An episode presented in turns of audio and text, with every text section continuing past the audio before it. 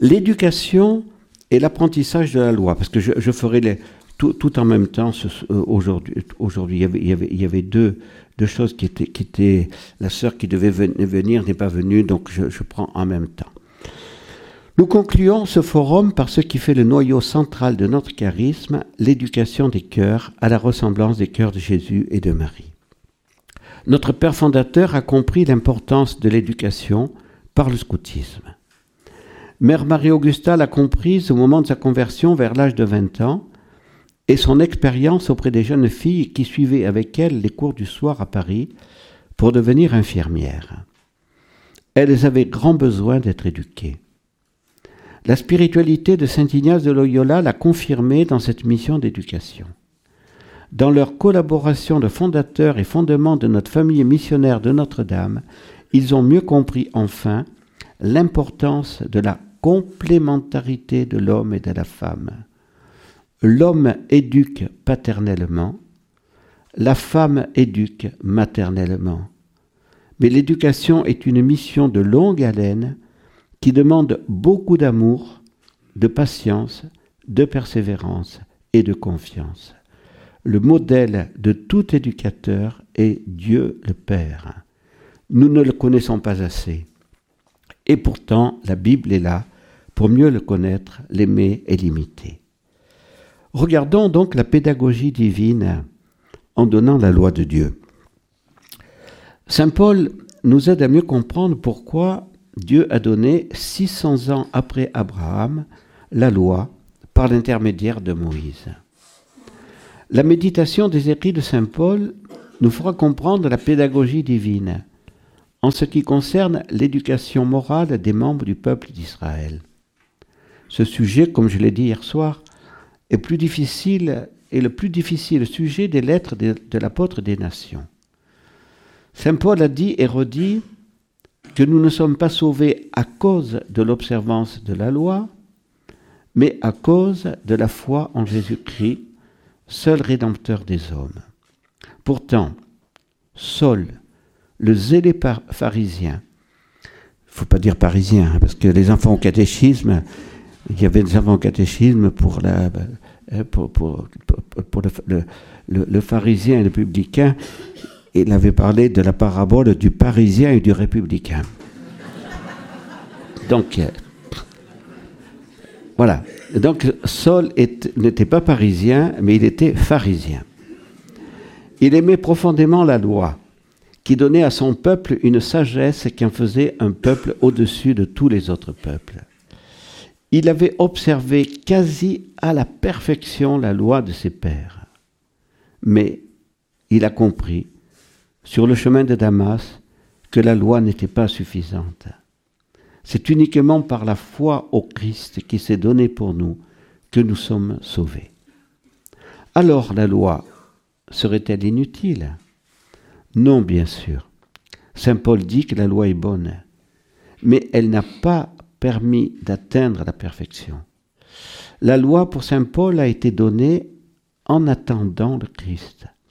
Elle a été, comme, je vous l'ai dit ce matin, comme un tuteur que l'on donne aux enfants pour leur éducation.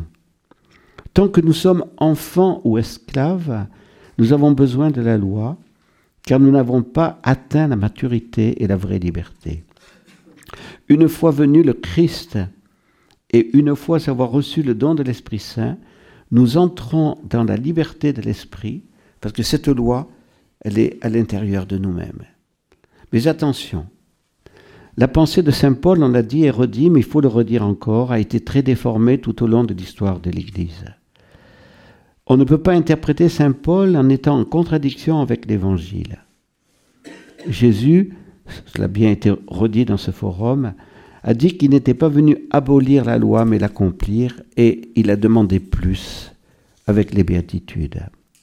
Ainsi, nous pouvons comprendre Saint Paul en l'interprétant selon son esprit. Les hommes qui vivaient avant le Christ ne vivaient pas sous le régime de la grâce apportée par le Christ. Ils avaient besoin de vivre sous une loi qui leur permettait de demeurer dans l'alliance de l'Ancien Testament et de recevoir par anticipation les grâces que le Christ leur mériterait. Ils ne pouvaient donc pas encore connaître le nouveau commandement de l'amour, parce que Jésus n'avait pas encore donné sa vie pour les hommes pécheurs en pardonnant à ses bourreaux.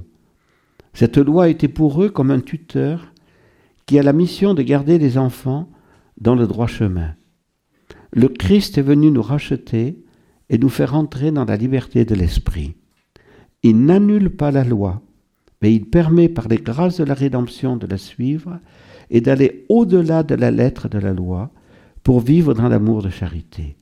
Saint Augustin a alors défini la loi du Nouveau Testament Dilige et fac quod vis. Alors, dilige, ça veut dire aime de l'amour de charité et fais ce que tu veux. On peut comprendre aussi Saint Paul en faisant référence à l'autre thème dominant de ses lettres, le combat entre la chair et l'esprit. Dans l'Ancien Testament, l'homme demeurait esclave de la tyrannie de la chair. La loi lui permettait de découvrir la volonté de Dieu. Son esprit voulait ce bien, mais il n'était pas capable d'accomplir la volonté de Dieu, car la loi de la chair le tyrannisait et lui faisait accomplir le mal qu'il ne voulait pas. Le Christ nous a libérés de cette tyrannie. Et désormais, par l'Esprit Saint qui habite en nous, nous pouvons vivre dans la liberté des enfants de Dieu, dans la loi de l'Esprit. Saint Paul énumère dans l'Épître aux Galates les fruits de l'Esprit. Amour, joie, paix, patience, bonté, bienveillance, fidélité, douceur et maîtrise de soi. Les commandements de Dieu sont, bien sûr, c'est pas simplement les limites minima, mais bon, euh, qui sont, c'est ces limites nécessaires, surtout en forme négative, qui ont été données par notre Créateur pour demeurer dans l'agir moral des êtres créés à l'image et ressemblance de leur Créateur.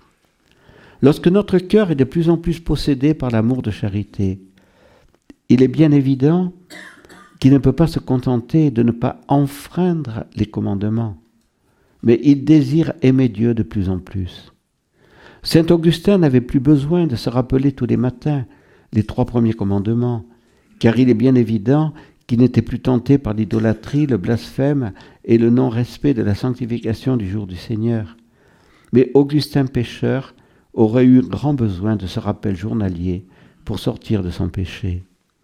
Les trois premiers commandements sont donc des balises qui permettent de juger les fruits de nos œuvres concernant Dieu. Si je ne sanctifie plus mes dimanches, si je blasphème le nom de Dieu et si je le prends à témoin de mes faux témoignages, si une autre idole a pris la place de Dieu dans ma vie, mon âme est en danger. Je dois opérer une conversion. Les cinq autres commandements sont d'autres balises qui permettent de juger les fruits de nos œuvres concernant notre prochain, le respect de sa personne et le respect de ses biens. Et les deux derniers commandements, enfin, sont ces dernières balises qui permettent de juger les fruits des œuvres concernant notre âme.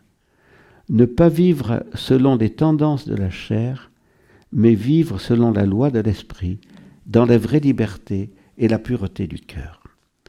La pédagogie divine est donc claire. Les commandements sont nécessaires hein. tant que l'on n'a pas atteint la maturité spirituelle des fidèles qui vivent selon la loi de l'Esprit ou selon Saint Augustin, selon la charité. Les commandements doivent donc être proposés sans peur par l'Église à tous les hommes, car ils sont le minimum indispensable pour acquérir la sagesse et vivre en paix. Notre monde actuel a un urgent besoin des commandements de Dieu, son unique créateur. La pédagogie de Dieu a-t-elle échoué? Si l'on se contentait de méditer les sept premiers chapitres de la lettre aux Romains, on pourrait dire que la pédagogie de Dieu a échoué, puisque Saint Paul établit une constatation des faits, tous les hommes sont de faits pécheurs. Satan aujourd'hui pavoise, parce qu'il est le maître, le prince de ce monde. Et lui peut dire aujourd'hui, moi j'ai réussi, Dieu a échoué. Mais il ne pavoisera pas longtemps. Et il sera vaincu par la plus petite des créatures, qui est devenue la mère de Dieu, par le cœur immaculé de Marie. Les païens sans la loi, dit Saint Paul. Les juifs avec la loi, tous ont désobéi à Dieu. Tous sont privés de la grâce de Dieu. C'est Saint Paul qui le dit dans, la première partie de son épître aux Romains. La loi n'a donc pas suffi pour obtenir le salut. C'est vrai, la loi n'a pas suffi, c'est évident. L'homme, de fait, marqué par le péché originel et ses péchés personnels, n'a pas été capable d'obéir à tous les préceptes de la loi. Et les pharisiens le savaient très bien. C'est pour ça que Jésus leur disait, vous êtes des hypocrites. À l'extérieur, vous, vous, faites semblant d'être des gens parfaits, mais vous n'êtes pas. Parce que l'intérieur de vous-même, c'est la pourriture. Hein c'est ce que Jésus leur a dit. Mais nous arrivons au chapitre 8 de l'Épître aux Romains. Et là, Saint Paul nous redonne confiance. Par le Christ, nous sommes rachetés et nous recevons l'Esprit Saint qui nous rend capables non seulement d'obéir aux dix commandements, mais encore d'aimer comme le Christ et de vivre les béatitudes. Dans la pédagogie de Dieu, la loi, explique Saint Paul, est intervenue pour manifester le péché, c'est-à-dire pour montrer à tous les hommes que personne ne pouvait se sauver par ses propres forces. Nous avons tous nécessairement besoin d'un sauveur, Jésus. Ainsi, la miséricorde divine est nécessaire. Tous sont pécheurs, mais tous sont sauvés gratuitement. La pédagogie divine n'a pas échoué, elle est au contraire réaliste et elle permet de ne pas nous décourager dans notre mission d'éducateur. En notre monde actuel, beaucoup ne vivent pas selon les commandements de Dieu, mais ne nous décourageons pas.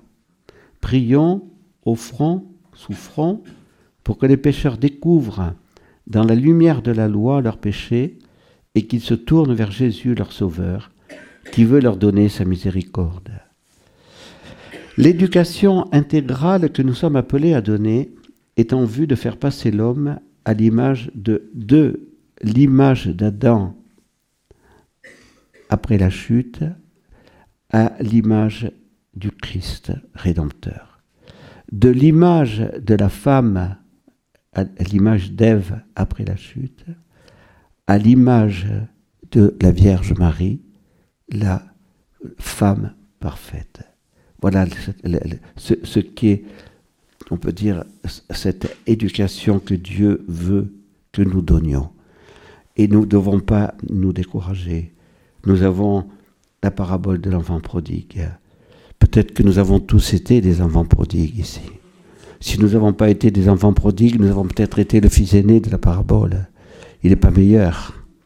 Nous sommes tous des pécheurs. Mais la miséricorde de Dieu est là.